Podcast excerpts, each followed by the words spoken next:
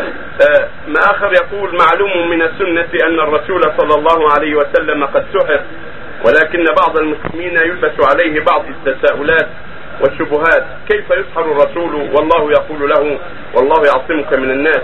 وكيف يسحر وهو يتلقى الوحي عن ربه ويبلغ ذلك المسلمين؟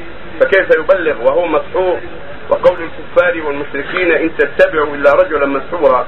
نرجو إيضاح وبيان هذه الشبهات. جزاكم الله هذا في الحديث الصحيح انه في المدينة بعدما استقر الوحي واستقرت الرسالة وقامت دلائل النبوة وصدق الرسالة ونصره الله على المشركين وأذلهم تعرض له بعض اليهود. وقال لبيد بن عصر تعرض له بعض اليهود باشياء صار يخير بأنه فعل بعض الشيء ولم يفعله ولكن لم يزل بحمد الله لا عقله ولا شعوره ولا تمييزه بل يحدث الناس ويكلم الناس لكن أحس بشيء اثر عليه بعض الأثر كما قالت عائشة رضي الله عنها أن كان ربما يخير ان فعل الشيء في البيت مع أهله ولم يفعله فجاءه الوحي من ربه عز وجل من طريق جبرائيل وأخبره بما وقع فذهب فبعث من استخرج ذلك الشيء من بئر في محل الأنصار وأزيل وزال عنه أجل بحمد الله ولا يترتب على ذلك شيء مما يضر يضر الناس أو يخل بالرساله أو بالوحي.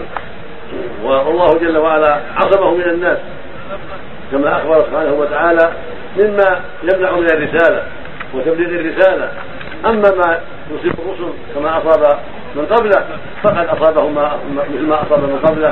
فقد جرح يوم أحد وكتب البيضة على رأسه ودخلت حلقات الأخرى في وجهه عليه الصلاة والسلام وسقط في بعض الحفر التي هناك وقد ضيقوا عليه مكة طريقا شديدا وآلوا آلا كثيرا. فقد أصابه شيء مما كتب الله عليه. ورفع الله به درجاته وأعلى به مقامه وضاعف به حسناته. ولكن الله عصمه منهم فلم يمنعه من تبليغ الرسالة ولم يقتلوه ولم يحول بينه وبين الرسالة بل بلغ الرسالة وأدى الأمانة. عليه والسلام.